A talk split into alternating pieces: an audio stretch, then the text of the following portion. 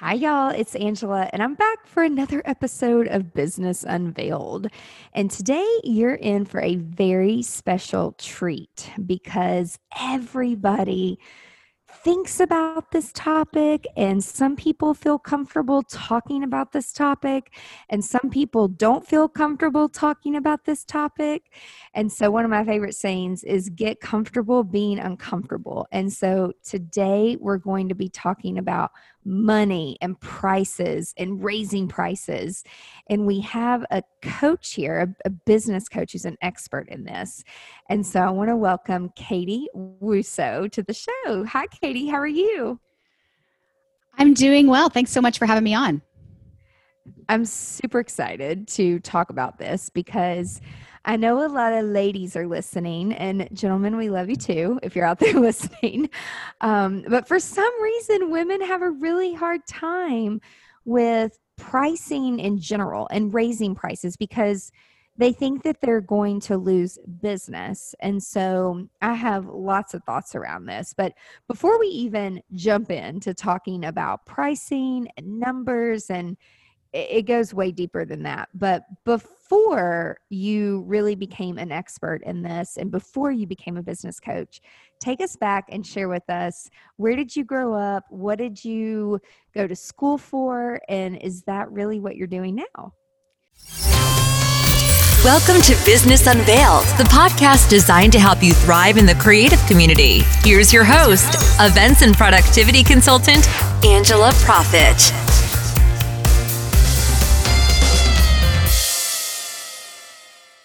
What's up, GSD leaders? Thank you so much for tuning in to another episode of Business Unveiled, where we share expert tips and secrets from top creative industry professionals. You know, we're going to take you behind the scenes of our experiences, share with you what we've learned from them, and how it's made us stronger. Because no one said it's easy owning a business, right? But it's a lot more fun when you've got a strong support team around you. And that's exactly what we do at GSD Creative. We're right there by your side. And I'm so excited that you've chosen this podcast to take the first step in growing a productive, profitable, and successful, wildly successful business within the hospitality and creative industry. Today's episode is being brought to you by GSD Academy, where I personally walk you through my four step process with personalized videos. I give you downloadable templates and so many resources. So, if you're serious about changing your life and your business and you're ready to GSD, that is get shit done, go to bit.ly slash GSD Academy. Yeah, there there is a little bit of continuity between what I went to school for and what I'm doing now. Um, but I am from Texas. I grew up in the Dallas area, and then I went to the University of Texas for college, and I really didn't know what I wanted to do. And so I just went to the business school because I said, you know what, if I don't really know what I want to do, then business is, is a pretty safe bet. I think I can get a job working at a business. but so I went to business school. I initially actually was a marketing major, but then I ended up changing to finance. Um, and there's a whole backstory around that. But I went to, you know, I went to school for finance, and then I was always really intrigued by the idea of being a consultant because I really like problem solving and working with teams. And I liked the idea of constantly working on new clients and new projects. And, and so I ended up getting a job as a consultant for sort of a niche firm doing financial and strategy consulting. And I did that for about 10 years. I did. I worked for five years as a as a full time employee, eh, with all the travel and all the you know all the accoutrements of being a full-time employee. And then when my wow. first ah. daughter was born i went freelance for another five years and basically was a part-time contractor to my old job. And i loved what i was doing. I loved i loved the people that i was working with. I loved being a consultant. I loved doing the strategy work and the financial work and all of that stuff. But my my company all of our clients were governmental entities. And no offense to governmental entities. I'm not anti-government. Does we need, we need, fun though. We need governmental entities, but they don't move fast Yeah. and they often don't you know we would we would get to the end of these projects and present our findings to the clients and you know oftentimes it would be thank you very much for doing this work and then the report you know the 500 page report that i had written would sit on a shelf and nothing would happen and so i hated that i hated feeling like my work wasn't making any sort of impact yeah. so we actually moved to DC from Texas in 2017 and I thought, you know, this is a this is a good opportunity for me to cut ties with my my previous employer and start t- getting my own clients because I already had a freelance, you know, I already had an LLC, I was already a freelancer, but I was but I was still getting probably 90% of my income from my corporate clients. It's like I'm going to cut this off and see what I can do to get my own clients and to do work that does have an impact and that is is more meaningful to me. And so that's when I started marketing marketing myself as a consultant and then I later started calling myself a coach because that was really more kind of the work that I was doing was coaching versus consulting. And my very first client was a creative entrepreneur. Probably three or four out of the first five clients that I got when I started um, building my business were all creatives, and I was, and it just, it just worked. My, the vibe that I had with with those types of clients, it was, it was just really good chemistry, and so that's when I decided to to focus my entire business around using my financial and strategy expertise to come alongside creative entrepreneurs. That's awesome. And so would you say like if you had to describe like your perfect client it would be like a creative entrepreneur? Oh absolutely. It would be you know my ideal client my focus is an early stage creative entrepreneur so service based creative somebody that's trying to get clients somebody who's probably a solopreneur or maybe they have like an assistant um, that they work with but small business in the first zero to three years of their business is really who I work with. Gotcha. And then, I mean, as I'm a creative entrepreneur, so that's why I'm over here laughing. And so many of the people that I'm around, they're all creative entrepreneurs. And if they don't know what they don't know when it comes to their numbers and their pricing and if we have a conversation it's you know it goes something like this. So how did you come up with your pricing? Well i just checked what the other two th- or three people down the road were doing yeah. and it's like that is not yeah. the I right way to do it i went into a facebook group and i pulled people that i don't know and have never met in my life and asked what they were charging and that's what i charge now it, it's crazy. And so, but I didn't know any different, right? Until I had a business, a mentor who taught me, he's like, no, that's not what you do. You figure out your experience and what you're worth and your time and your expenses and your overhead and your goals and where you want to go. And so, I guess my first question really is like, why are so many people, especially women, why are they undercharging? Like, is it really about the competitive edge or is it just they're they're not educated? Uh, yeah. it, because I wasn't educated. I don't mean that in a harsh way. Um, it's just I didn't know what I didn't know. So, yeah. what are your thoughts on that? Yeah, and you know, I think to to our previous point of going and asking your friends what they charge or going into a facebook group and asking what they charge you have to start somewhere right? And everybody yep. has to you got just got to put a number on it and move forward and and figure out where you need to adjust later. And so if that's where you have been where the listeners have been that's okay. But we don't want to stay there forever where our pricing is is sort of random hodgepodge or based on somebody else's business and not your business. But I think there are a lot of different reasons why people undercharge. It's a very multifaceted problem. I am not immune to this. When I first started, you know, I started my freelance practice. Um, I guess that was in 2011, and you know, most of my work came from my corporate job, but I still kind of dipped my toe into the water of getting my own clients. And while I was working and freelancing for my corporate job. My corporate boss was billing my time out at $125 an hour. And I turned around and charged my freelance clients that I brought in the door $25 an hour. So this is certainly not something that I have I've always been great at in my own business. And I think part of that is is the imposter syndrome thing, just general lack of confidence, general lack of understanding of what our our work is really really worth in the marketplace. So all of those things come into play. But the two biggest factors that I have personally observed as a coach and why people are undercharging is one, you're charging based on the time you're spending versus the value that you're creating. So you might say, it doesn't take me much time to create this logo, or it doesn't take me any time at all to style someone's wardrobe or to, to plan this photo shoot. It's so easy for me. So I can't charge a lot of money for it. And what we forget is that the things that we are really good at, the things that we are best at in the world, are things that we can probably do pretty quickly and without a lot of effort. And so we end up charging based on how how it feels for us to do the work and how much time we have to spend doing the work instead of charging based on the the value and the impact we're creating for that client.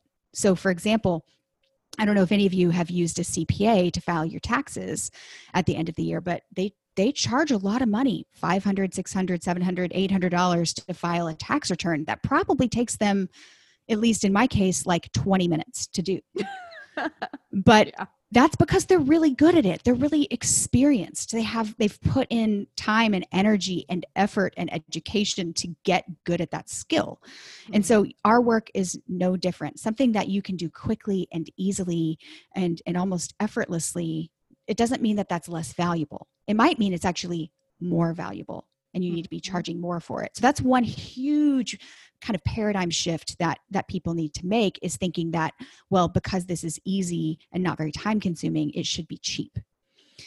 And the other thing that I've really observed as a coach is I think probably the biggest factor and it's the fear of losing business. Because i think people they they take their pricing out into the world. They get on discovery calls with with prospective clients and they say, you know, this is what it costs to work with me. And then you always have people, right, that say, uh, I, I just don't have the money right now. It's out of my budget. You know, mm-hmm. I can't, mm-hmm. I can't afford it. Your rates are too high. This person over here charges less. And so we've had that experience uh, of someone telling us, I can't work with you because of money. And so that creates this, this fear that if it's this hard to sell my work at this price, how much harder is it going to be to find clients that are willing to pay 20%, 30%, even 50% more? Mm-hmm. So I mm-hmm. think it's the, that fear of I'm already struggling to get the clients that I really need. Raising rates is going to make it worse. And I think that's probably one of the biggest factors that holds people back from charging what they really know they should be charging. So how do you how do you know like when is it a good time to know to raise your prices? Well, I mean, I think it can be as simple. A lot of times we overcomplicate things in business, right? right. But a lot of times it can be as simple as is my business making enough money? Is my business profitable? Am I able to pay myself a consistent income? And if the answer is no, then you have two options. You either need to get more clients or you need to get more money from the clients that you have and it, it really can be that simple. I was i worked with a client a couple years ago and she she came to me and i always ask people like you know why did you reach out to a coach?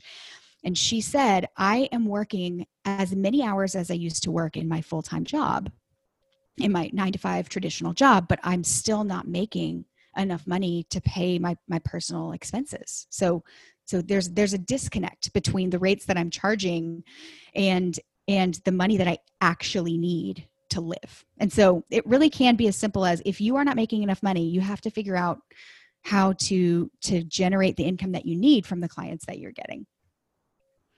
Well, and something that really changed my life that a business mentor helped me with is we were doing and I know for our listeners that have listened to me for a long time, they've probably heard this story like a hundred times. But like we were doing over 250 weddings in a year, which is crazy. Whoa. And I just kept saying yes. And I kept hiring more people to help. And I just wanted to help. And really, it had nothing to do with money. And I didn't know how to run a business. I don't know what I was doing. I just knew that I was helping people and, you know, making a lot of girls happy and brides happy by making all their, you know, their their dreams come true as cheesy as it sounds. Um, but I about died that either that year. Like I was so unhealthy and it was just I never slept. It was not healthy at all.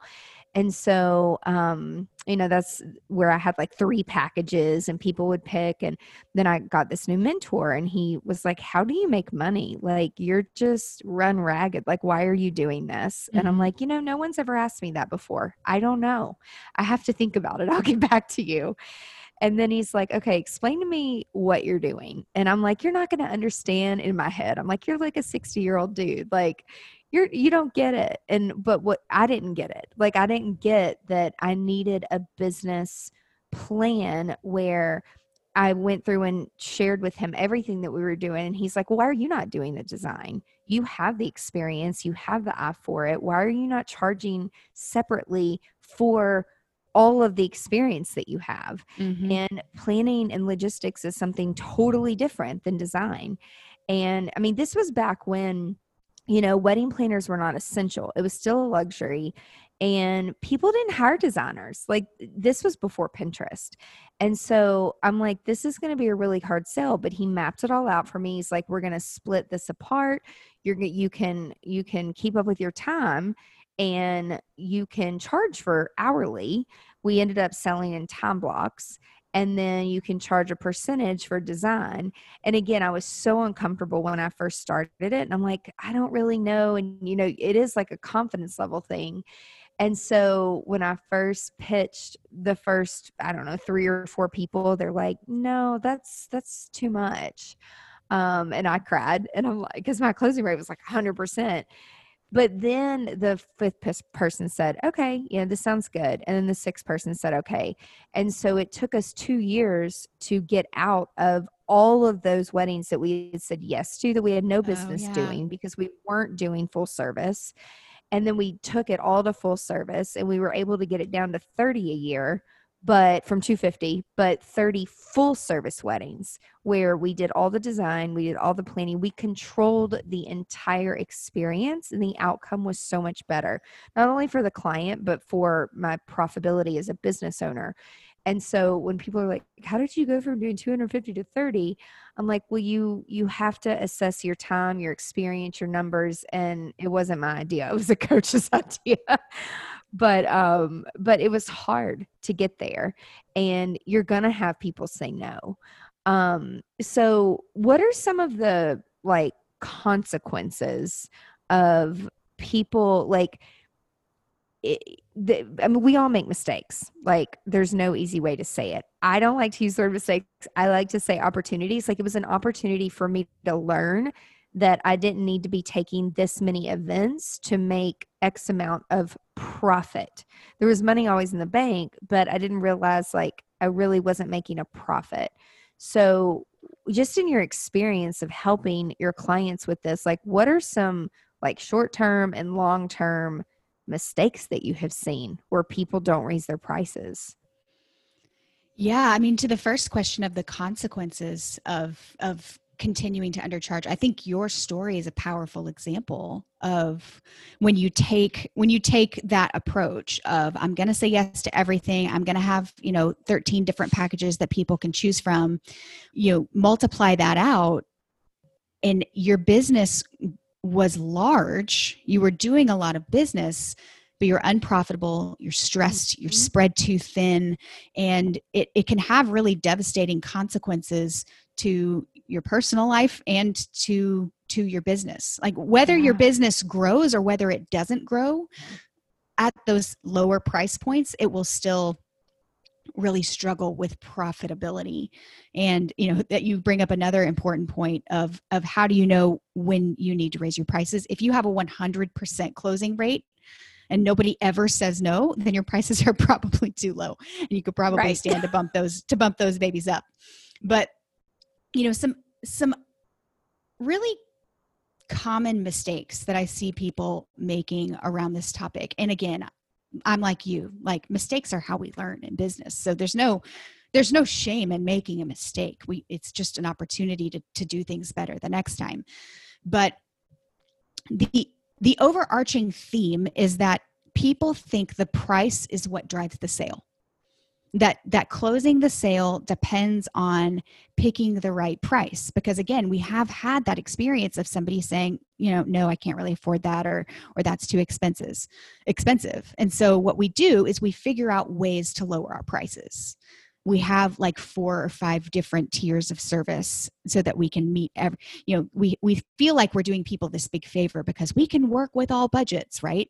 So we make these these miniaturized versions of what we do these smaller packages um, and we we come up with ways to to meet people where they are price wise um, when when what we really need to do is figure out was that the right client for me in the first place? So, did that client say no because they really aren't the best fit? Like, they don't really stand to get a lot of value out of working with me?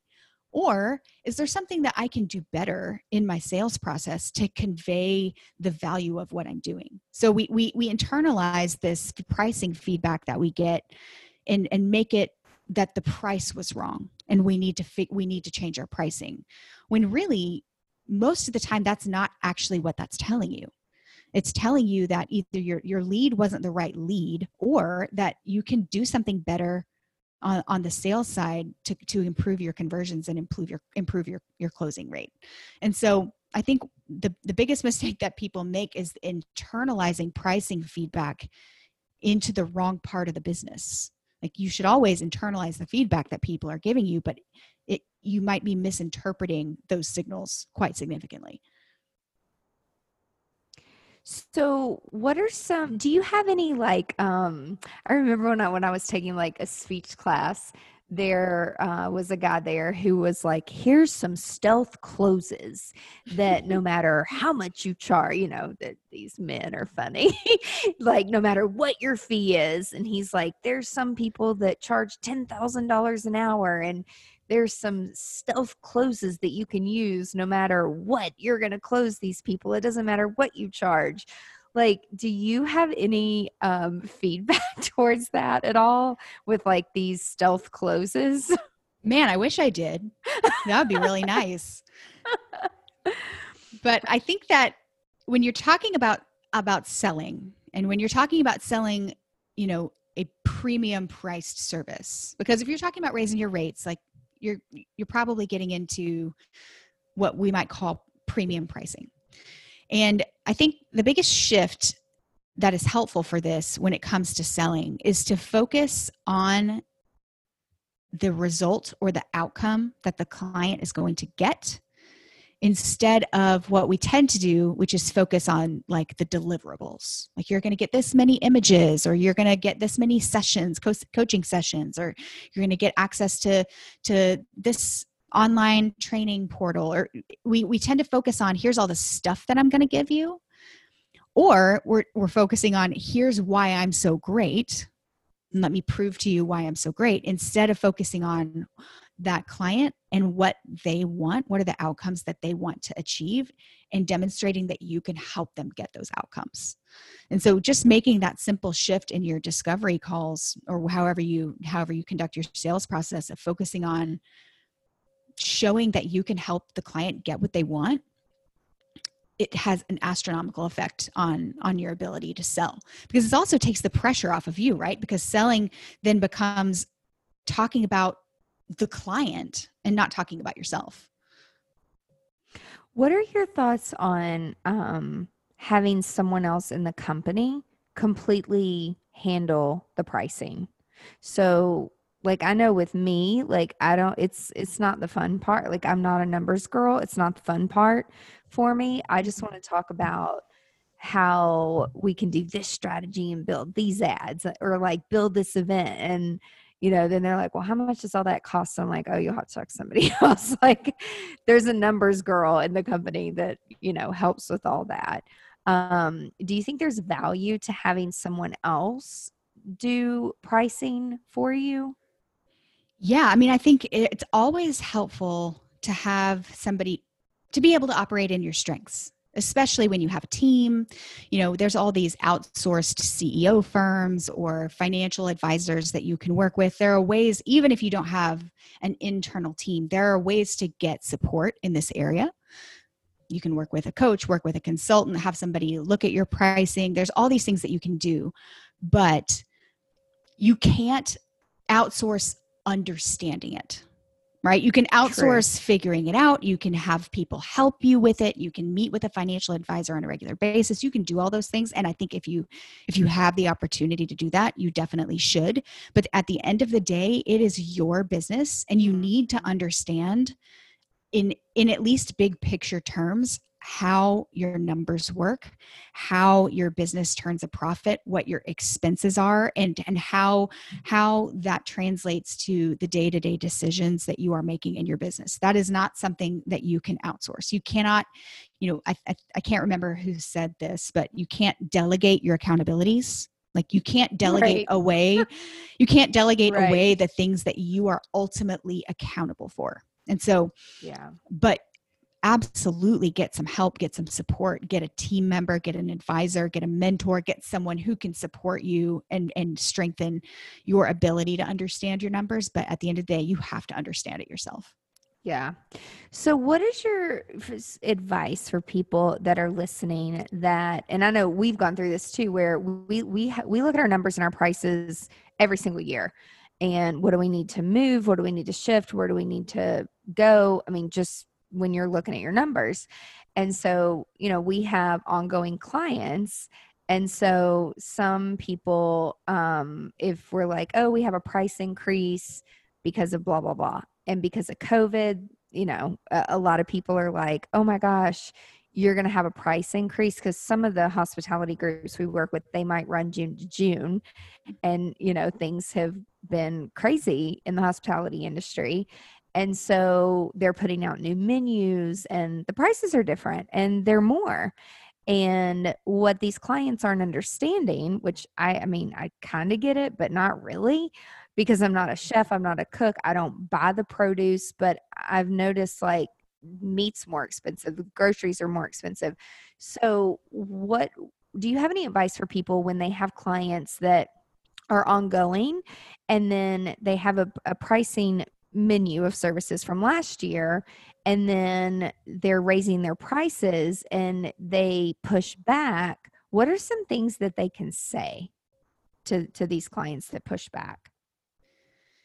Yeah i think it's it's definitely if you do if you are in that position where you have ongoing clients you should be proactive in communicating when you revisit your when you revisit your rates. And so it's probably in your contract somewhere that you can you know adjust your rates on a certain sort of time frame but i think it's always a good idea to be proactive and transparent about why why your your prices are increasing. So before you put the increase the the, the revised pricing out into the world prepare you get prepared with some of the reasons and the drivers that are behind those increases. And and just kind of assume that people are are intelligent and reasonable and are going to understand you know? And if people say you know you're raising these prices. This is you know what's behind this. I don't understand to to be able to share that information in a really transparent in a really tra- in it's as transparent of a way as you can justify as a business owner i think is really the the only way yeah. to go about it. I, you know there there are probably people out there that are more versed in in customer relations or public relations that could put a nice shiny bow on top of that. But at the end of the day i think it's about you know conducting yourself with integrity and being mm-hmm. honest and clear and transparent about what's going on in your business and then being prepared to stand to stand and defend the decisions that you've made knowing that people might be upset you know this is especially in the time of covid it's a stressful time. Um, a lot of people are experiencing all manner of, of suffering and struggling. And so you know sometimes the decision you make as as a business owner is going to make people upset and and just being prepared for that. And stick to your guns. Like it's really easy for me to say well this isn't a good fit anymore or no that's not going to work I hate saying the word no, but if it's not going to work and if it's going to be costing me money rather Mhm. than making the business profitable, then it doesn't make sense anymore. So sometimes, like, it, it's okay. Like, it's okay. You can't please everybody. Yeah. And, And- knowing too, you know, I think knowing what happens if you if you cave. So I, I worked with a client several years ago that really like she knew what her pricing was supposed to be, but she had a really hard time with with making the words come out of her mouth, you know, of, of like saying like I charge this. And so what we did is we put together a spreadsheet of of all of her business's expenses. I'm sure you know most of your listeners have something like this in their business of this is what it costs to run my business. This is how much I need to pay myself. This is how much I need to be setting aside for taxes. And then we we did some scenarios of like okay, if you continue to charge 20 to 30% less than you're supposed to be charging, we we looked at the impact. We we she knew that means like i'm not going to be able to pay myself my salary or i'm not going to be able to make these investments or i'm not going to be able to to pay for this team member. And so i think it's important to know the ramifications of of not sticking to your guns and know this is going to mean that i can't pay my team this is going Right. to mean that i can't pay my rent this is going to mean that i'm not able to to do these these strategic projects that i want to do is super helpful Are there any like strategies or like advices, like your top four things that you can avoid making pricing mistakes that you can share with our listeners? I don't know if I can whittle it down to the top four. There are many that Or are tell coming us your to, top 10. So, basing your prices on somebody else's business is Don't do that. don't do that. Uh, basing your pricing on the people that don't want to work with you. So, trying to please the person that is giving you a hard time versus pricing for your absolute ideal client in mind. That that's a big mistake. Um, pricing based on how you feel about your work, based on act- versus actual numbers, um, is a big is a big mistake. The other the other paradigm shift that's really helpful for people is I think that uh, oftentimes we start the whole conversation by asking the wrong question. So we start the conversation by asking what would people be willing to pay for you know XYZ thing instead of looking at what your goals are, like having a number in mind of how much money you need to make in a month and asking yourself how many clients can I work with in a month?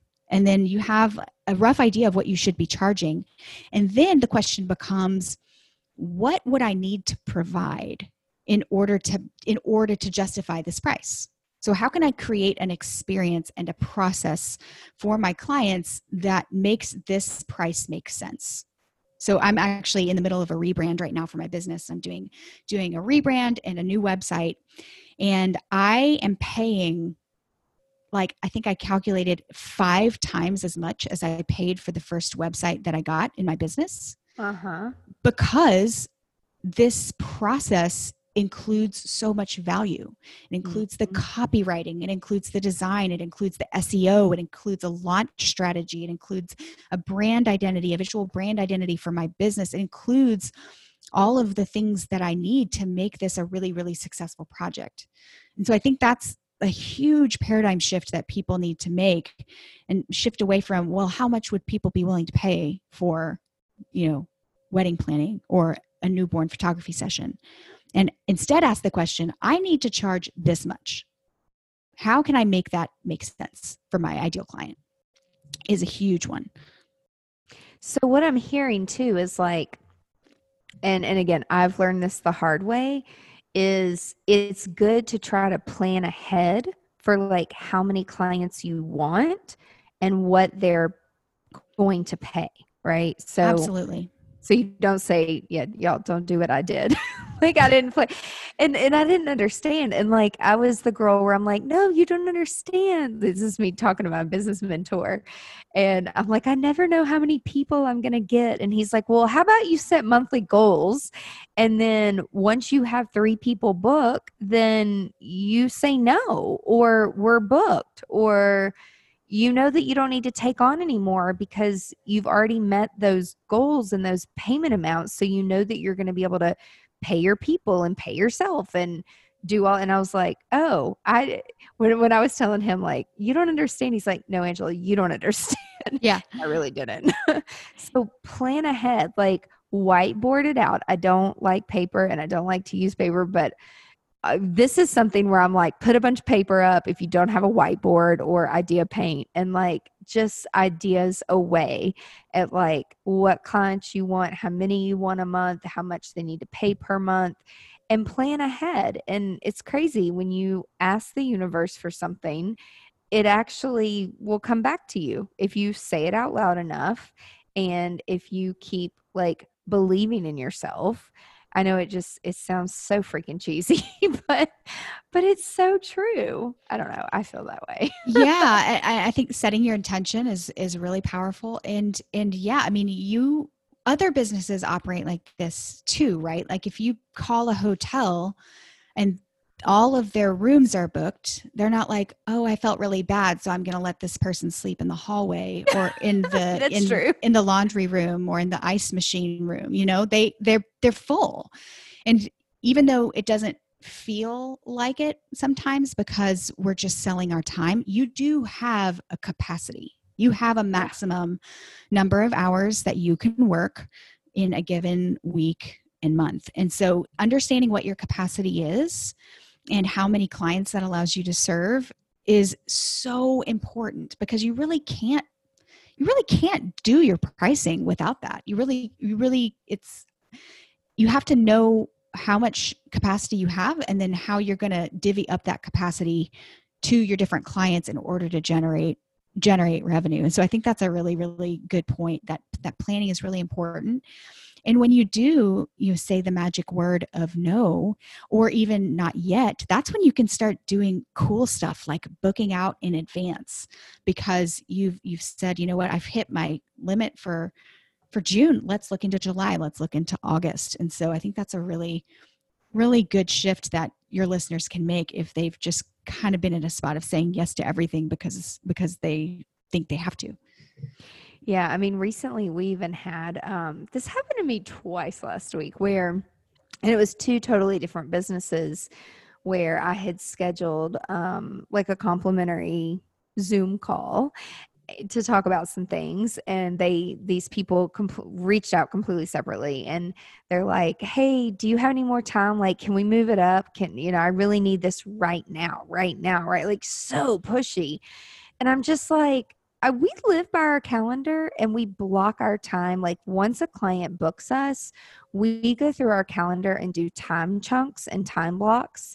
And like, yeah, I mean, I, we can be flexible, but like that messes up our entire workflow, mm-hmm. and that's not fair. It's it's kind of like first come first serve, get in line. Like I don't mean to sound rude, um, but you know, when I read the, those emails, I'm just like, gosh do I even want to work with you? I mean, I, I don't know what to tell you. Like, get in my head, I'm kind of like, get in line. But there's there's like warnings that I've learned, kind of like pre-qualifications of people where I'm like, okay, this isn't going to be a good client because if they think I want all of my clients to feel as though they are my only client. I would love that. I love when people feel that way. But in reality, that's not reality. so, do you have any any way to um or like any feedback or encouragement for people that have potential clients that are super pushy?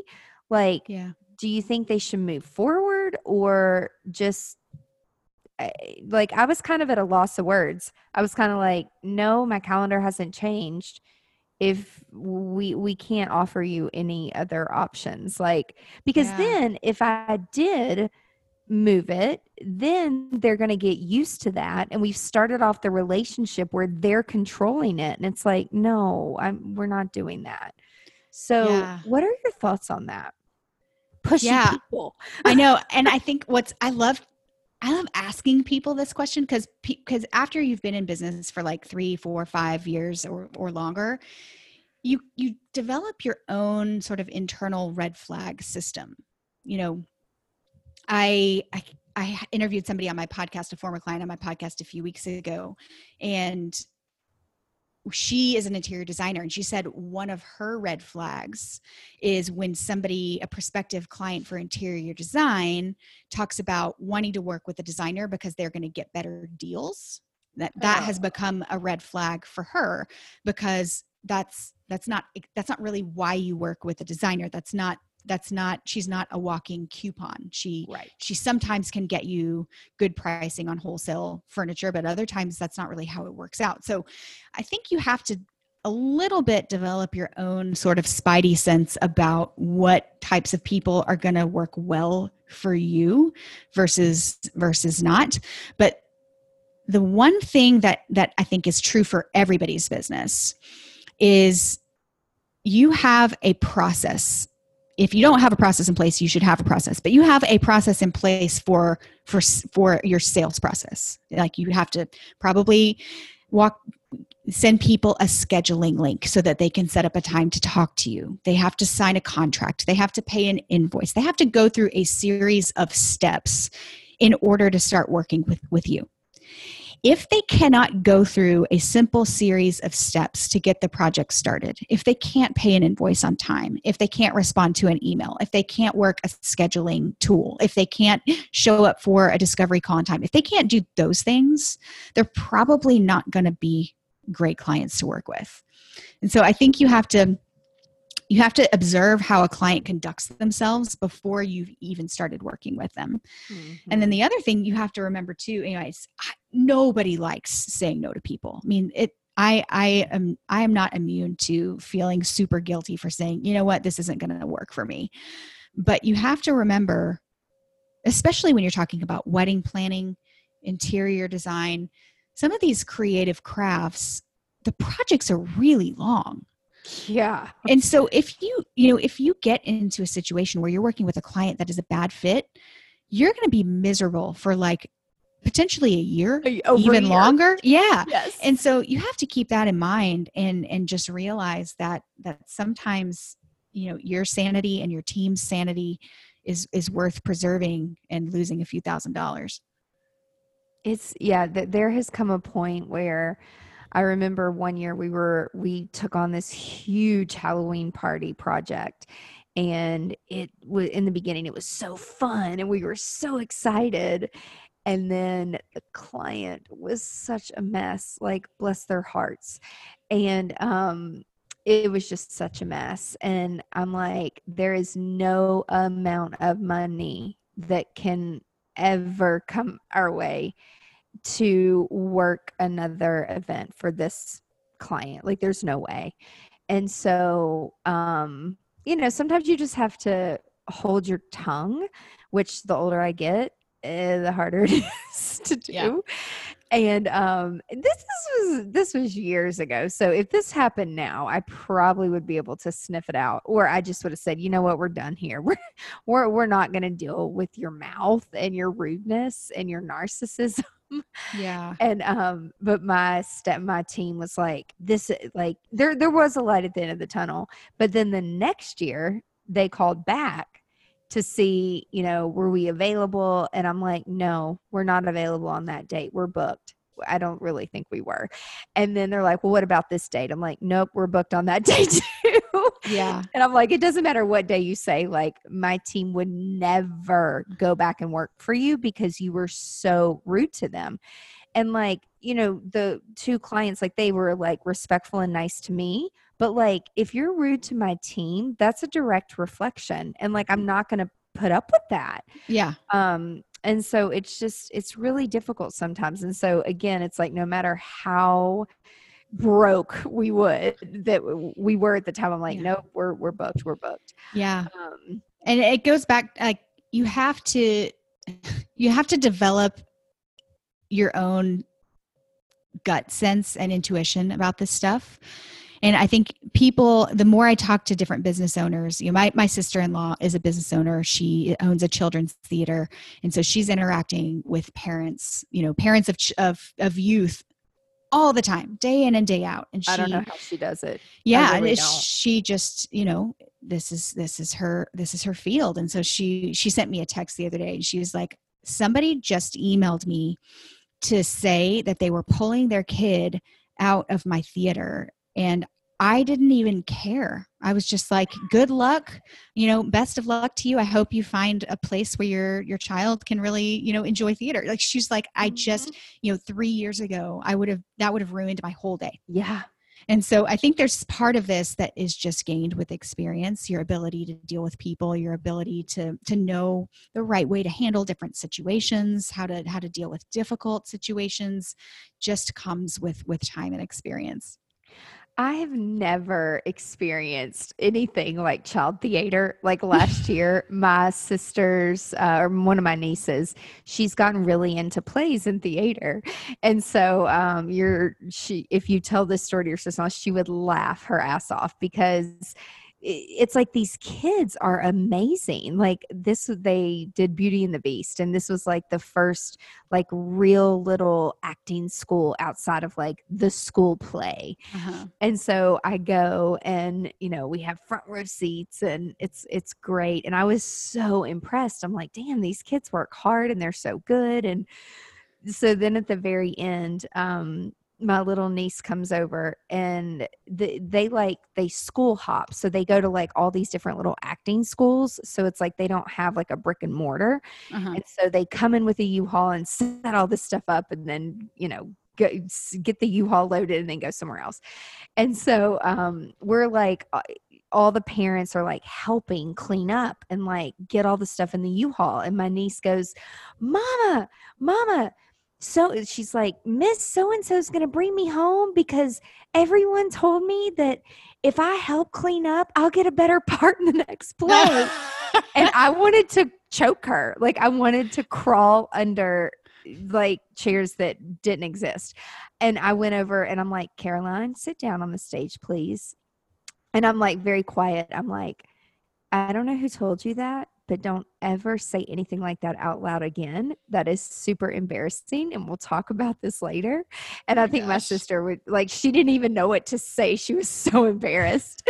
And so, but, but that is how it is with some of these kids and their parents. And I'm just like, oh my gosh, like Yeah. these parents are so, it's so political. And like, I don't even know my sister was telling me like how some of these um acting moms it's like as bad as like the pageant moms.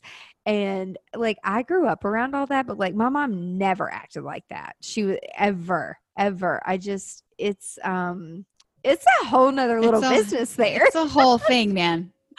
i'm and like i don't I think, think deal my I think my sister-in-law has a has a really good group of parents, but thank um, god I think that's also why she was not sad to see this particular to see this particular customer go a different direction. She was like, you know what, this isn't worth it. There's some things that are more important than you know money. Yeah. And sometimes it's like this one bad toxicity of a parent that's like brewing all of this drama. And I'm like, I am 40 years old. Like, is Yeah. this really happening? Like, these people are as old or older than me. And I'm like, damn, they never grow out of it. Yeah, And so it doesn't matter what industry you're in. It we all deal with these things. So it's it's crazy. So my last big question is um what advice do you have for people that they're ready to just like completely they know they need to raise their prices. They know they're done with the mistakes um especially coming out of covid and and you know what? Some businesses may need to raise their prices to stay alive right now um, because of COVID. What are some things that you can um, tell them that, you know, I would be like, say strong, you can do it. But I'm sure there's like more tactical things where, um, you know, it's like ditch your pricing mistakes and like let's start a new fresh season to make sure you're profitable. Like, what do they need to do? Like, what's the first Yeah. step? Yeah, I think this is a really good, you know, COVID. I'm not one of those people that's like, look at all these opportunities COVID is bringing us. Like, this is this is a hard time for Yeah. business owners. This is not like the best time in the world to be a small business owner. This is challenging. Yeah. But one thing that you can do in this time of transition is reevaluate what you're offering. So, is everything that you are offering on your price list and on your packages list? Are you thrilled when you book those things? And anything that you're not actually excited to book, just get rid of it and streamline down to to the things that are really working for you. So that's the first thing. And then re- recognize you know, that the person that is the ideal client for that offer, for your streamlined offers, they they have an outcome that you can get for them they have a problem that you can solve for them. And just to remember that people are always willing to pay money to have their problems solved. Amen. Always willing to pay money to have their problems solved. Our refrigerator went out during quarantine. Oh, You better believe that I was willing to pay money to have somebody haul that old refrigerator away. I had a problem and they solved it and I was happy to pay them. And your work is a lot more exciting than hauling hauling refrigerators, but we have to stop pricing our work like like oh I'm just going to do you this favor or I just want to give you a deal because that makes me feel good because people don't want your favors. They want your absolute best work.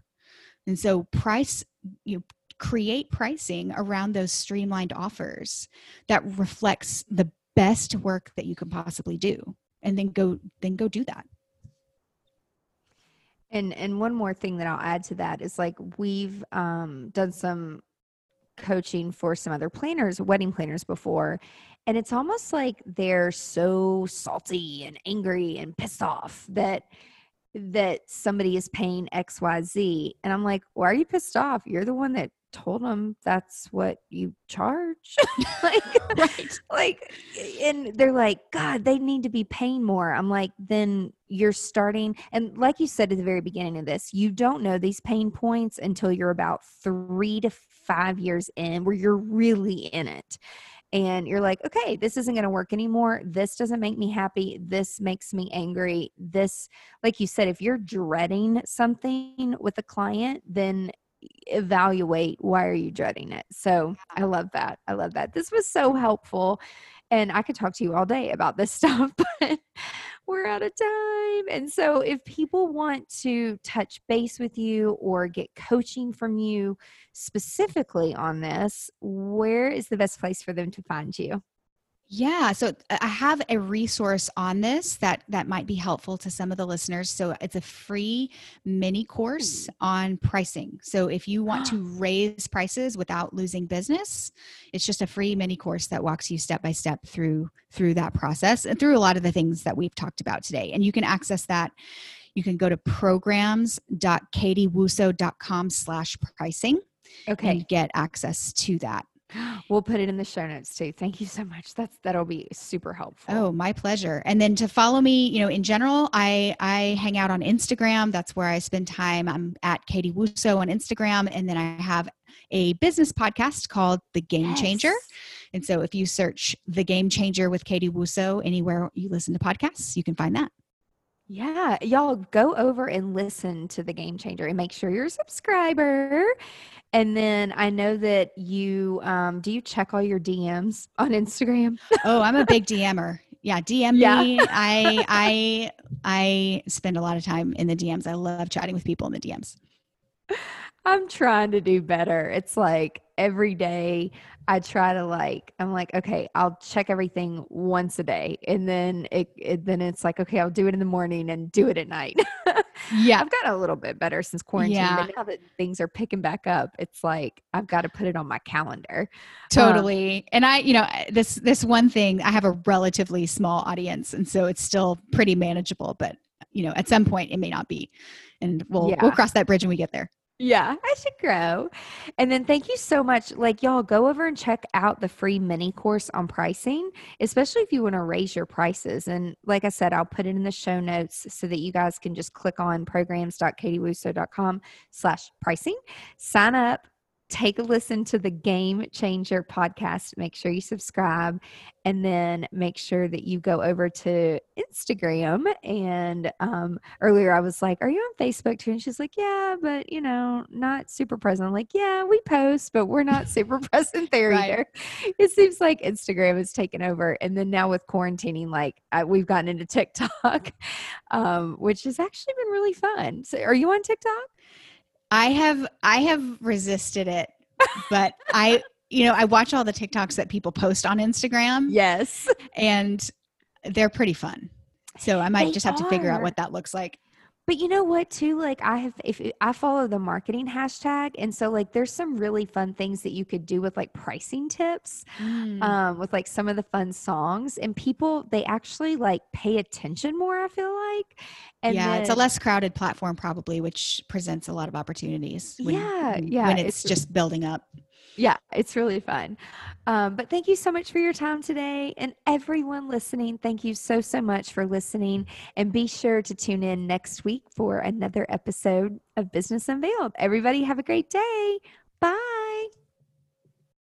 Now that you have all the tools you need to conquer the world in GSD, just share this with your friends and your fellow GSD leaders. And be sure you're a subscriber so you never miss the juicy details of Business Unveiled.